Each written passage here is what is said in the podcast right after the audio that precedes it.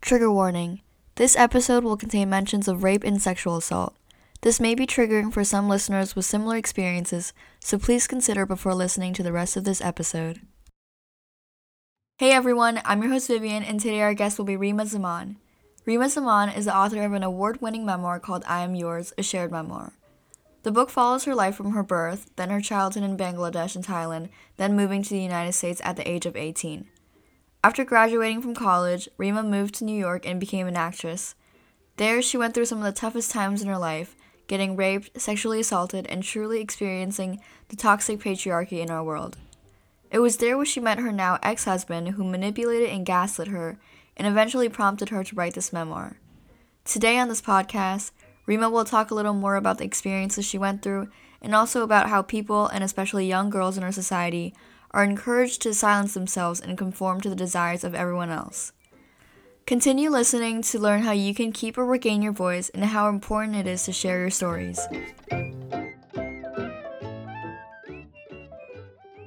So, welcome, Reema. I'm so glad to have you on the podcast today. I'm such a big fan of your book, and I actually, I actually listened to the audio version of it, and your voice was really soothing. Thank you so much. And I can't believe I'm actually sitting here with you because you're literally the one and only Reema Zaman. like you're the only one I read on your website. And before we start, I just want to congratulate you on the upcoming film adaptation of I Am Yours. Hopefully. and I'm gonna. Oh, really? What's going on with the? The corona. Who knows? Oh, right. Yeah. Yeah. Thank you. Yeah. Hopefully it happens. Thank I'm gonna be. so much for doing this. I'm so proud of you and your organization. Thank you so much. Phenomenal and very important work. Thank you so much. I'm so glad you agreed to do this because you're like, oh, It's my honor. It's my yeah. it's my honor to have you on the podcast. This is unbelievable. It's just as much as a pleasure for me. I promise. Thank you so much. So I finished a book and I was, you know, I, you're you've definitely grown so much as a person ever since um from your from the person that you were in the book.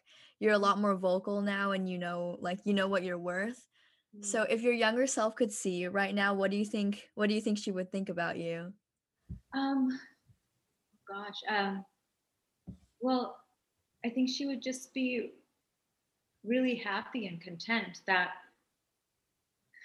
the bet she made on herself worked out. Mhm. Um, you know, you read about, you've read, I mean, you you know the whole book. Oh, by the way, everyone, this is Fia, and um, I just rescued her. It's today is Friday, and tomorrow will be our one week anniversary. Wow. And, uh, so that's why I have a crate and she has blankets everywhere. Usually we're we're more tidy than this. But anyway, she's Fia. Um, and Fia means flame in Latin. She's my little bonfire. Yeah, and you're gonna see she's gonna fall asleep in like five seconds. Look at that. I can see her eyes drooping already. there she goes. Um, but thank you. Yeah. Um, you know, when I was in that marriage in my mid 20s, one of the ways I, you know, on my really dark days when he, um, things were really bad between us, and he was very psychologically manipulative and abusive. And um, for for people who are not familiar with the book, you know, he used to do things like he used to um, he used to constantly threaten me with different things, uh, and he would use threats as a way to try to control my behavior. Like he would say, "If you do this, I'm going. If you do A, I'm going to do B. I'm going to punish you by doing B." And so the things he would bring up would be, he would um, instead of going out on, and cheating on me, he would threaten to cheat on me if I were to make him angry. Which, I mean, cheating is already a really awful thing for one human to do to another. Mhm. But usually the person has a bit of remorse and guilt, and so they try to keep it a secret. Mhm. But he would just dangle it in front of me as though, like, it will be your fault because of your misbehavior, because of your failure to be a perfect girl. Mhm. And um, another thing he would do is we applied for my green card uh, through marriage. And I had already, you know, I had come to the United States as a student, as a college student. So I had my student visa. And then the student visa turned into an artist visa that was sponsored by my acting agents. But when we got married, it was his idea actually. He said, you know, I would I want to be the reason why you're in this country. And initially I thought, oh, that sounds so romantic. But anybody who is familiar with the psychology of an abuser, they try to make you completely dependent on them. Mm-hmm. And so when I agreed to this romantic notion, I ended up being completely legally bound and dependent on him. And my security in this country and my ability to work and live in the United States suddenly became dependent on him. So, on days when he thought that I was being a bad wife, he would say, Oh, you know what? Well, um, it's a good thing we don't actually love each other. You're just my wife for greensies, not for realsies. Oh my God. Right. And so, you know, so I knew that, and, and it, as is the case with so many abusive marriages, it becomes almost impossible for a woman to leave. And that's part of why we stay for as long as we do, not out of, you know, stupidity. The, the stigma is that we're not smart enough to know what's going on or that we're too scared and we can't leave. Well, the thing is, we do know what's going on. But the fact of the matter is, so many women become completely financially trapped or legally trapped by their abuser and so that was my my case for sure and i had to just very strategically figure out how to get him to let me go instead of me initiating a divorce because i knew if i initiated a divorce his ego would throw a tantrum and he would try to make my li- my life a living hell and for all i knew he would try to get me deported mm-hmm. um, and so these were like the really mind bogglingly tough situations. And the way that I would instill strength in myself and focus about, okay, I need to come up with a clear plan and I can do this, is that I would do this practice of pitching my vision forward of the woman I could become in five or 10 years mm-hmm. if I were to figure out how to leave him. Mm-hmm. And I would envision, you know, a woman who was happy and living in her own space and hopefully using her story to help others ignite the fire and the strength inside of them. Mm-hmm. And so that's my long winded answer to mm-hmm. your question, which is it worked out, you know? Um, and I think it's a really good practice for anybody who finds themselves in any situation where you're just like how will i how will things ever get better and the thing is it will. Focus on the person you can become. If you were to ignite the courage you need in this moment to put one foot in front of the other. Mm-hmm. and i like how in the book you whenever someone took advantage of you or something really bad happened you were like this is not my life. This is not my life. And yeah.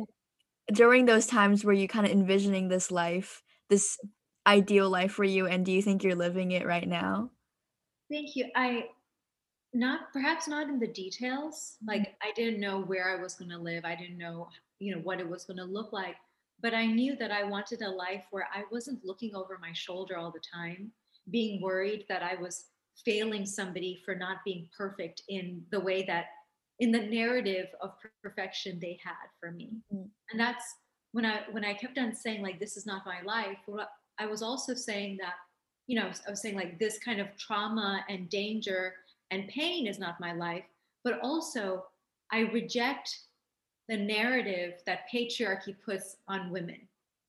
That, you know, like this story is not the story I was born to live.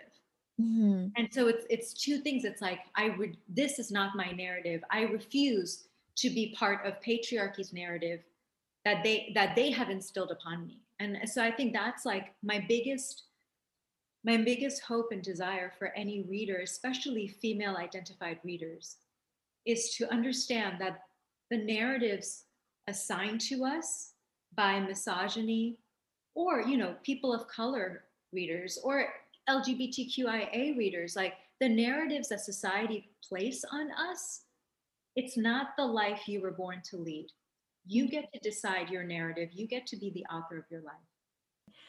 So I think your story is a lot about finding your own voice, right? But and at the beginning of the story when you were young and you were in Bangladesh, you were very vocal, like you were yelling at your dad for separating you and your um, brother.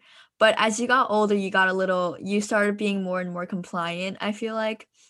So how do you think you lost that voice in the first place? Um, I think that comes with puberty for a lot of girls, Mhm.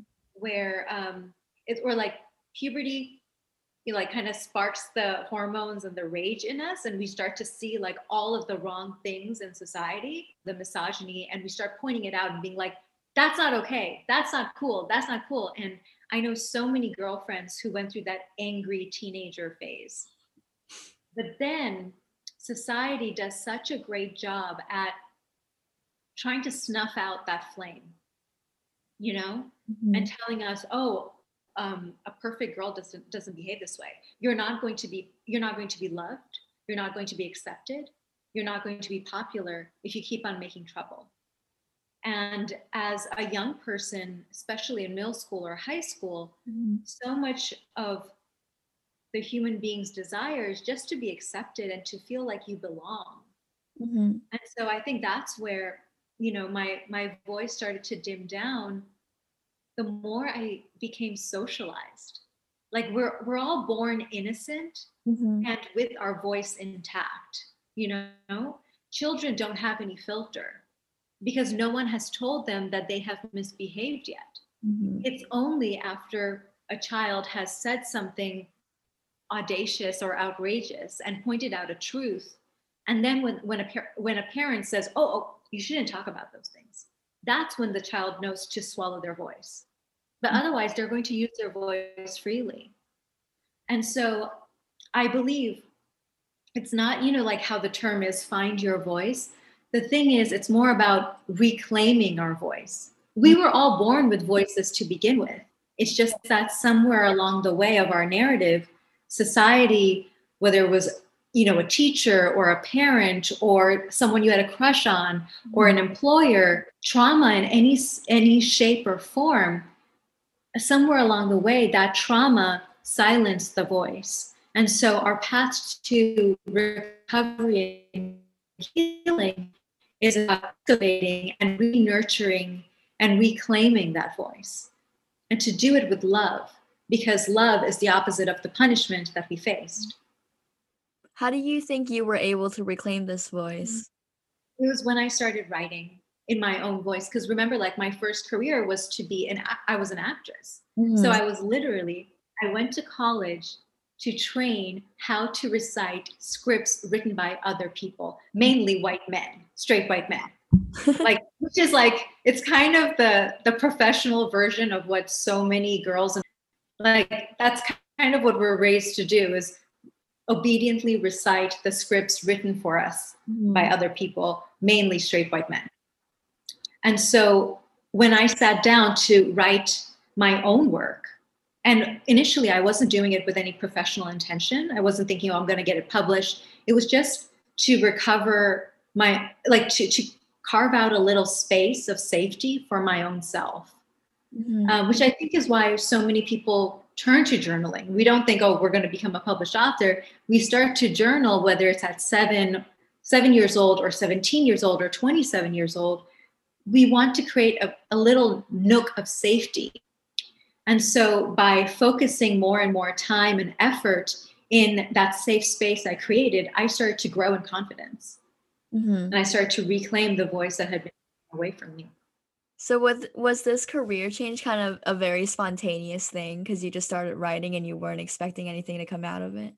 yeah um, and you know i started because i'd always kept a journal and i used to write little poems and things like as a kid and through you know when i was in elementary school middle school and high school but i never thought i was smart enough to be published i didn't even try Mhm. um, and again it's because i swallowed the narrative that patriarchy tells us that like I, I knew writers in my life my but they were all men my grandfather he was a published writer and I, I adored him and he was always so loving and encouraging of me I just didn't think I had anything important to say. Mm-hmm. And then uh, I went to co- I went to college and I obediently trained to be a reciting parrot.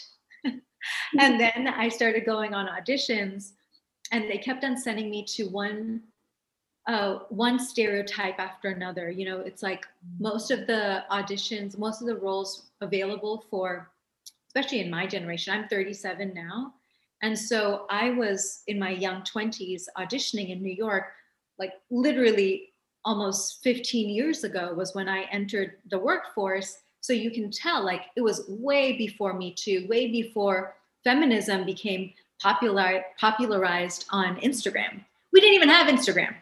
Like, you know, I, I am much older than you guys, and thankfully, you all have this kind of this, you know, the this knowledge and this awareness where you're having these conversations already.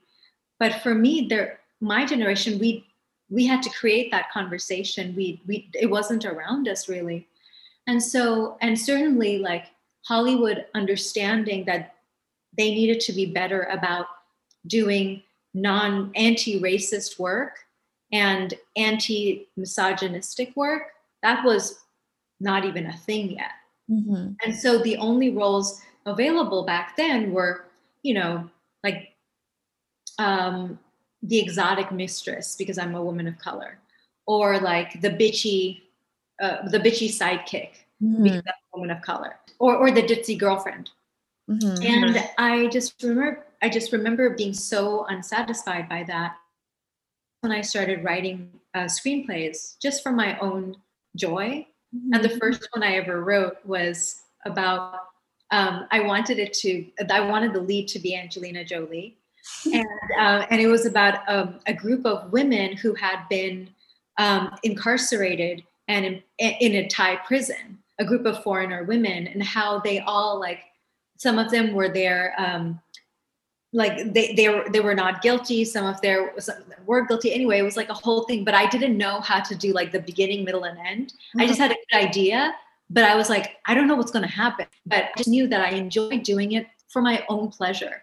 And now i can look back and i realize it's because it was again the one safe space where my imagination and my voice was allowed to speak. And was when I met the man who would become my my first husband and who's now my ex-husband. Not that I have a second husband. Um, I always like I don't know how to talk about that yet. Well, my first husband, but I don't have anyway. Anyway, so um, so when I was 25, that's when we met, and we got married within a few months because he said, you know, let's get hitched now. We won't do a ceremony. We'll do it for your green card. We have to apply before you know your visa uh, expires. So that's why we got married within like six or seven months. And then he, in the beginning of when we were dating, he had shown a lot of red flags Mm-hmm. of being very possessive and control. Well, pos- I saw possessive. I didn't realize it was control yet. And he used to say, "Oh, it's because I love you so much. It's because I love you so much. I want to know your entire daily schedule. It's because I love you so much that I need to know how you're using your money. It's because I love you so much that I need to know exactly who you're going to be going out to dinner with." And you know, again, it's like I'm of a very different generation. I'm an elder millennial. And we didn't even know about intimate partner abuse. We didn't know that this was gaslighting. We didn't know that this kind of possessive behavior is actually inappropriate and manipulative and abusive behavior. I had been raised on movies that told me, oh, if a man wants to own all of you, that's really sexy. Mhm. You know? Yeah, It's I, Oh, yeah. I hate when they say like when boys are mean, they like you. That just kind of propels this whole thing. Yes, it's you know what it is. It's the it's the normalization of male violence, and you can't have the normalization and the and a immediate and natural side effect of the na- of the normalization of male violence is the suppression of female suffering. So it's like what came first, the chicken or the egg? Male violence, the normalization of male violence inevitably leads to the minimization and the silencing of female suffering. We're told, oh, yeah, he he pulled your ponytail on the playground. I know you're crying, but it's actually because he has a crush on you. It's so messed up. And so, course, like it was my new sexy boyfriend trying to be all possessive. And I was like, oh, well, it's a little suffocating, but it just means he loves me so much. Mm-hmm. And then he, like, you know, he had his, uh, he propositioned the whole green card thing. We got, we got married. He bought a half burnt barn in upstate New York. And suddenly I was living off the grid, so remote from civilization. We didn't even have uh, cell reception I was isolated from all of my friends in New York City. I was isolated from all of my family members. Um, we barely had like Wi Fi. And one of the things that abusers do is they meticulously and step by step isolate the victim more and more. So the, the victim becomes completely dependent on the abuser. Mm-hmm. Again, these are things I did not know. Mm-hmm. But more and more controlling and possessive and then I started seeing like this was actually outright insanity. He was starting to do really crazy things, and he started you know, threatening about sister wives and calling me wife for greensies. And I, and he would say these things on a Tuesday, and then on Wednesday I'd be like, "Well, now you love me, but you you said all this stuff about wanting to have sex with sister wives yesterday," and then he would say, "No, I never said that," which is classic gaslighting, right? Mm-hmm. And so that's when I started writing yeah. I started to keep documentation of everything he was saying. First, initially to like hold it up to him as proof. Mm-hmm. And then the more scary he became, I continued to write down everything that happened every day in case I needed evidence and documentation in court were he to become physically violent and were something truly dangerous to occur. But the more I wrote, the more confident I became because I saw connections starting to crystallize on the page. Mm-hmm. And I started analyzing his childhood and my unhealed trauma from my childhood and early 20s. I started writing for the first time about the things that had happened to me when I was 11 years old. And a cousin had tried to molest me, and the entire story was silenced. I started connecting how that could then connect to why I was so um, enthusiastic about normalizing my husband's behavior, you mm-hmm. know, because somebody else, when I was a child and I had wanted help and protection, my family didn't give me the help and protection. And so I became a woman who later on started to devalue herself protection she deserved and found myself in an abusive marriage. You know, I started writing about when I was in high school and my high school IB psychology teacher started stalking me and I reported him to my principal and the principal did not do anything. And I saw how, look, the normalization of the minimization of my suffering ended up making me a woman capable of normalizing male violence. Mm-hmm. I started writing how when I was 23 years old and I was raped, and I decided not to do anything about it, not because I was ashamed, but because by that time I had already I had already been given so much evidence by the world around me that the world did not care. And so, of course, I walked very calmly and seamlessly into an abusive marriage. That chapter for me was really hard to read because you know it's about rape. Do you think that was that the hardest chapter for you to write? It was actually not that hard. Hardest chapters to write were, you know, when um, my ex-husband would say that he was going to do X, Y, Z to me, um, because I loved him. You mm-hmm. know, uh, the the hardest, actually the hardest chapters to write, the hardest sections to write were my childhood ones, especially any scene where it was both my brother and myself scene where I wipe away my brothers because we've both been scared because we heard um, our parents fighting.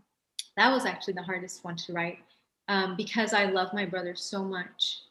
And I, you know, writing that chapter made me go immediately back in time and just cry for that little boy who was afraid Mm-hmm. And for that little girl who had to grow up far too early in order to protect her little brother and herself. and then our little sister who came afterwards. Yeah, those were the hardest parts to write. It's yeah, it's interesting. The rape was actually more like a it was a clinical process to write about it. You know, it was almost like I was diagnosing this happened and then this happened and then this happened and I was able to distance myself and um, uh, you know kind of disassociate from the trauma and just write about it as an exercise yeah but it's it's the stuff that happens to us when we're children that's usually the hardest to write about yeah, so you talked a lot about the the relationship between your mom and your dad, and obviously it wasn't it wasn't the best one. Um, do you think you kind of took that relationship and defined like the ideal one in your head and then reflect that onto your marriage? Absolutely, you nailed it. Um, if you're so, just to paraphrase for people who haven't read the book yet, um, you know, both of my parents, my mom and my papa, they, you know, they're from Bangladesh. They were raised in very in a very patriarchal culture. Both of them had gone through so much trauma in their childhood because they were children during the Bangladeshi War for mm-hmm. independence. You know, we didn't. Uh, Bangladesh didn't gain our independence from Pakistan until 1971. So my parents were kids during that time. And then my father lost his father when he was a really young kid, like when he was 11 years old. And mm-hmm. so, um, you know, and I, so I, I know that they both had, and, and also they were raised in a generation and more specifically a culture that doesn't teach you how to have healthy relationships, especially healthy heteros, heterodynamic relationships. You know, hetero, it's heteronormality is usually so twisted and toxic. And so that's what um, they came into their marriage with and they had a, an arranged marriage and then they did the best that they could but the, the best that they could meant that you know um, i'm the oldest and i'm you know a girl.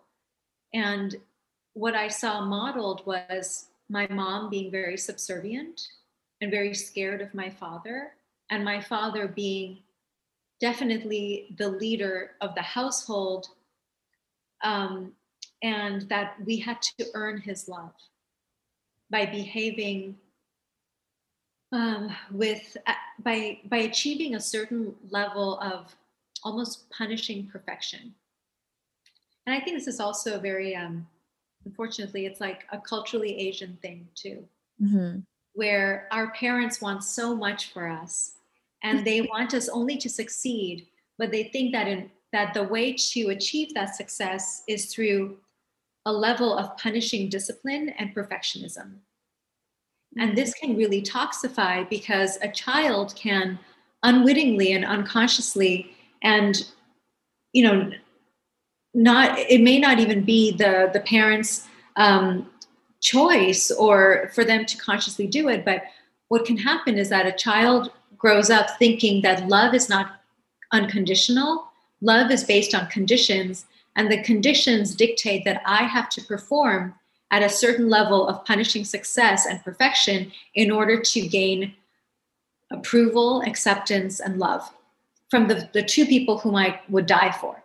But um, yeah, so I think that's what can unfortunately happen in a lot of Asian families, um, a lot of immigrant families too, where we have had to fight so hard for our place in life. And our parents, too, have had to fight so hard to create the life for us that we inadvertently learn to conflate love with perfectionism, mm-hmm. love with success.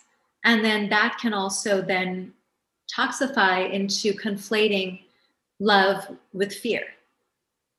That we, we kind of unfortunately learn that the very same person whom you love the most in life can be the person that you fear the most too or whose opinion you fear the most too you crave their opinion and you fear their their opinion the most so that's the conditioning i brought into all of my romantic relationships and even my friendships for a long time you know i i used to have a lot of girlfriends who were always like very domineering and constantly telling me off being like, oh, yeah, you didn't do that correctly. Or I was really unhappy. And I'd be like, I'm so sorry. I'm so sorry. I'm so sorry. And um, and I was the same way with the guys I drew towards me. They were um, like, I remember in my 20s, I was like, all guys can't be assholes. Like, that's objectively impossible. Why do I keep on dating men who treat me like dirt?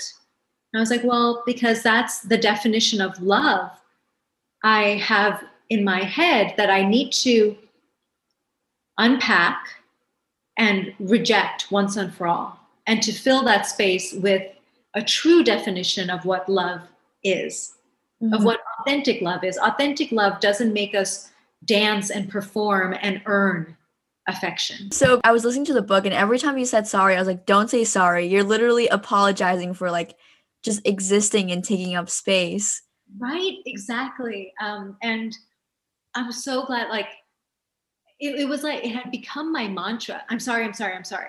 And then finally, once I was able, once he, so you know, I won't give away the the ending, but basically when we separated, then my mantra was like, thank you, thank you, thank you. I'm just, I'm free, free, free. And um, and hopefully if the if the film works out and, and COVID doesn't like destroy the film industry, mm-hmm. um, that's one of the final uh, the final scenes is where this other younger woman is apologizing to me and i tell her um, women spend far too much time apologizing for things we're not responsible for nothing to be sorry about so i want to talk a little bit about your marriage your past marriage. So you were an actress, and I don't know if this holds true for all careers, but I know it could sometimes be hard to separate your personal life and your work life. So during your marriage, were you conscious that you were losing part of yourself and um, pretending to be this person that he wanted you to be, or were you unaware that you were just pretending because you're so used to it? You are brilliant. That is a brilliant um, examination and analysis of it. That's exactly what happened. It's mm-hmm. like, you know, I was so well trained in losing myself in in someone else's desired role mm-hmm. or losing my or playing the role somebody else wanted me to play that I started doing exactly that with men in general but especially the man who was my husband. Mm-hmm. Yeah.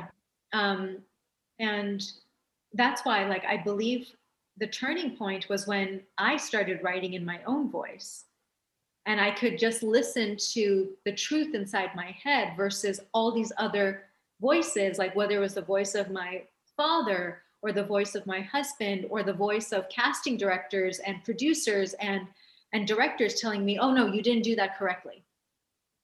Do it again. You, can, you have to be better you know?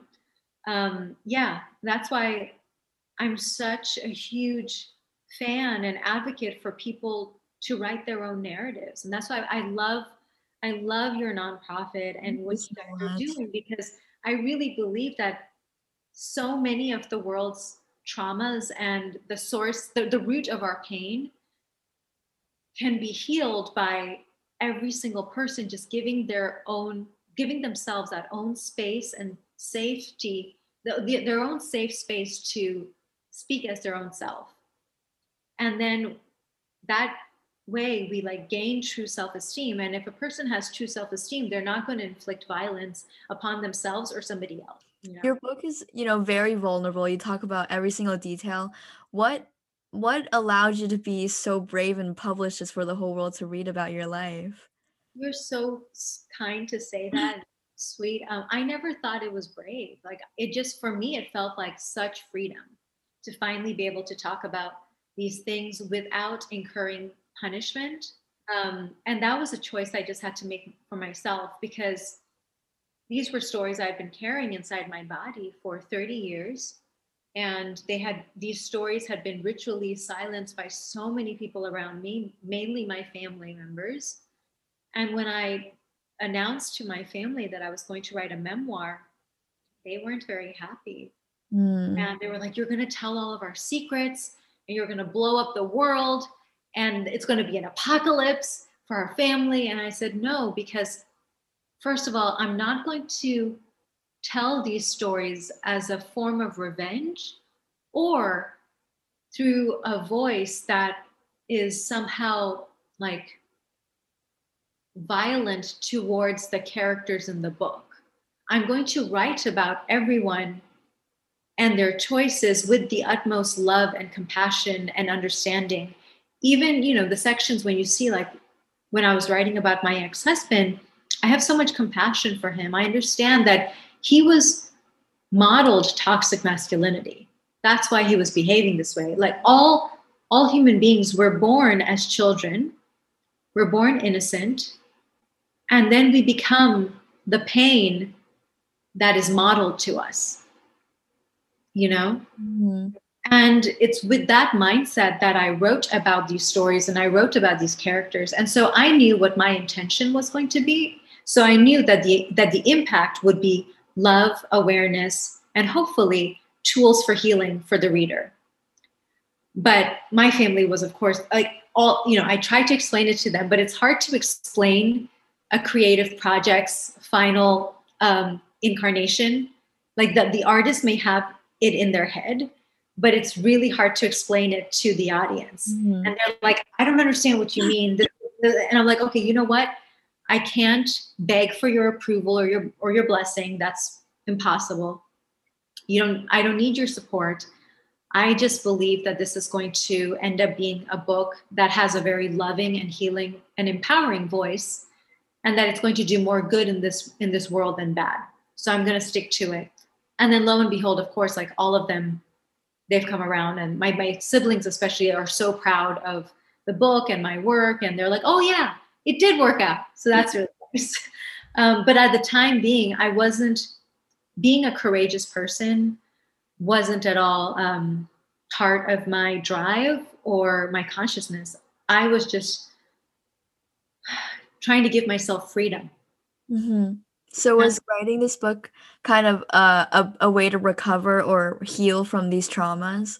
Yeah, absolutely. Um, because I think any kind of trauma, especially um, well, any honestly, any kind of trauma, whether it's racial trauma or sexual trauma or inter- intergenerational trauma, the trauma sits in your body in as a threefold wound. One, voicelessness. It feels like the abusive society or the abusive person rips your voice away from you and they start telling you what your narrative needs to be. So that's the first thing voicelessness. The second is a deep, pervasive loneliness where you think you're the only one going through this uh, in the world. And, and then number three is insignificance.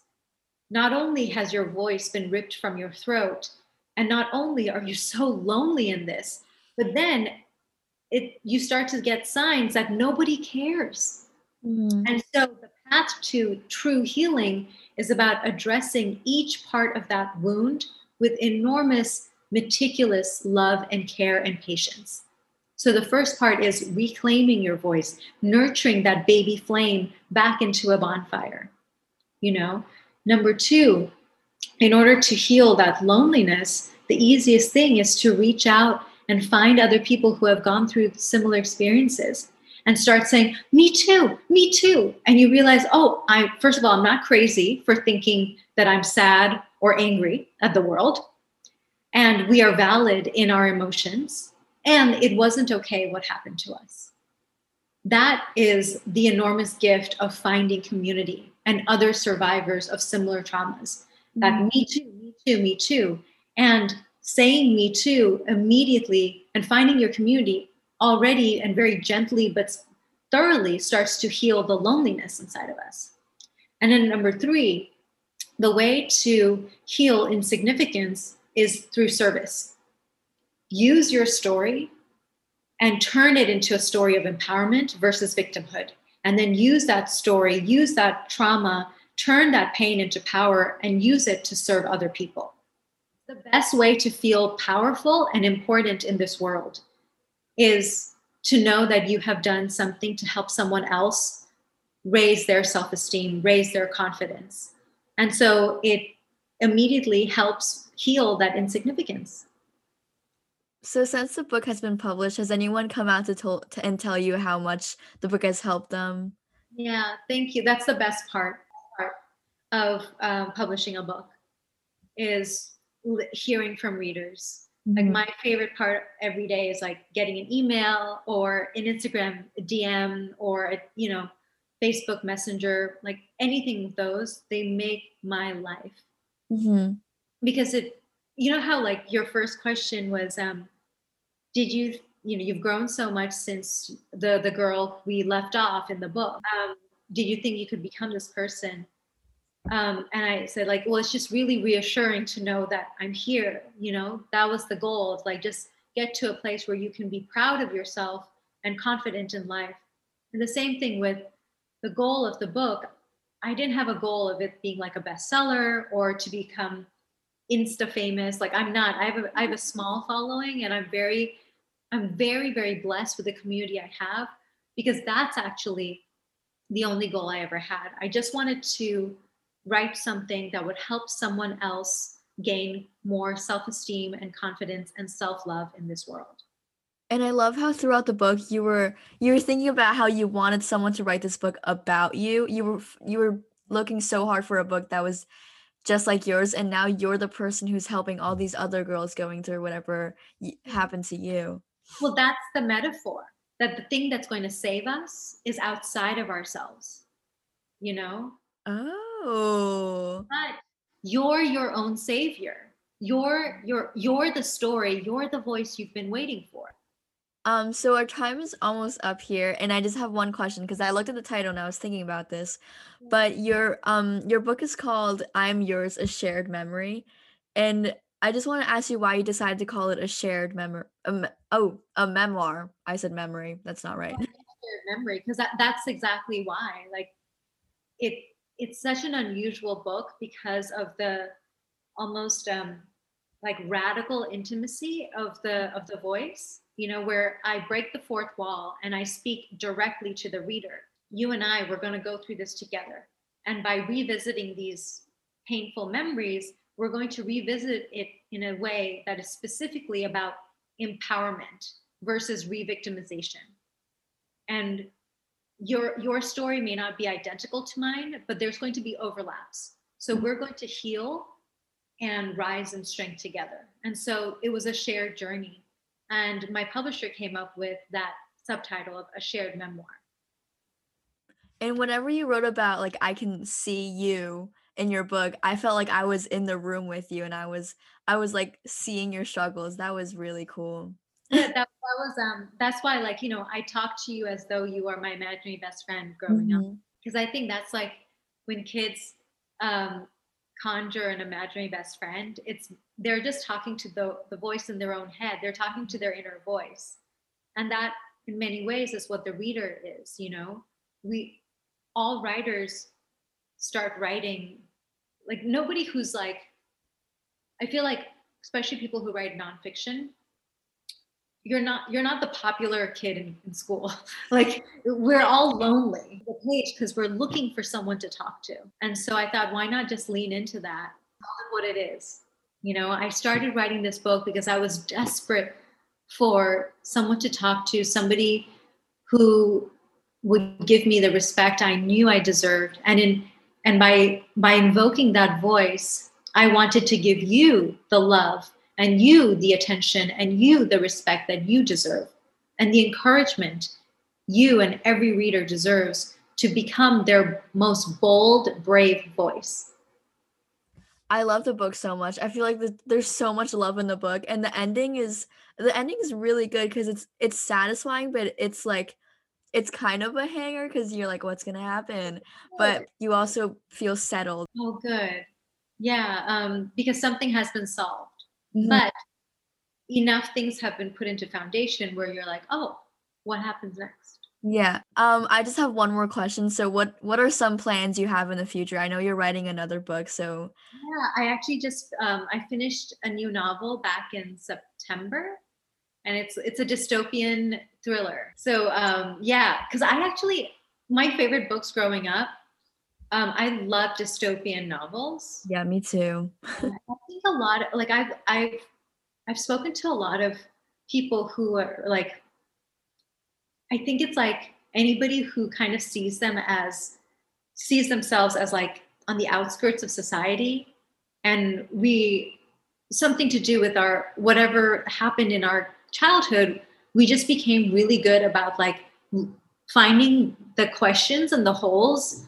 in society and being like that's not okay and that's not okay and that's not okay and that's exactly what dystopian novels are about mm-hmm. about investigating the, the dangerous underbelly and the darkness in human culture and so um, I uh, yeah, I sat down and I wrote this novel because I needed something.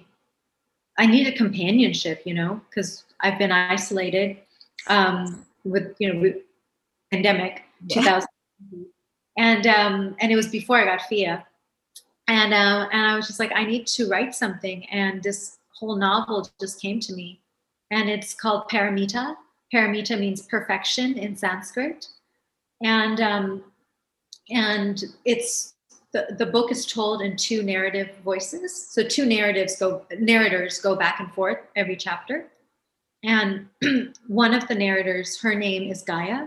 And she's 39 years old and she's a genetic scientist and um, she lives in 2020 and uh, there has been a pandemic and she has been chosen by the president of the United States to find a life saving vaccine. Sounds familiar. yeah, right. And she has two children, and it's an interracial marriage. Mm-hmm. And so they're going, and she has interracial kids, she has mixed kids. And so, but she's white and she's going through, you know, America in 2020 as a, as a woman who, as a white woman, but the mother of brown kids, trying to be like, how do I save them? How do I protect them?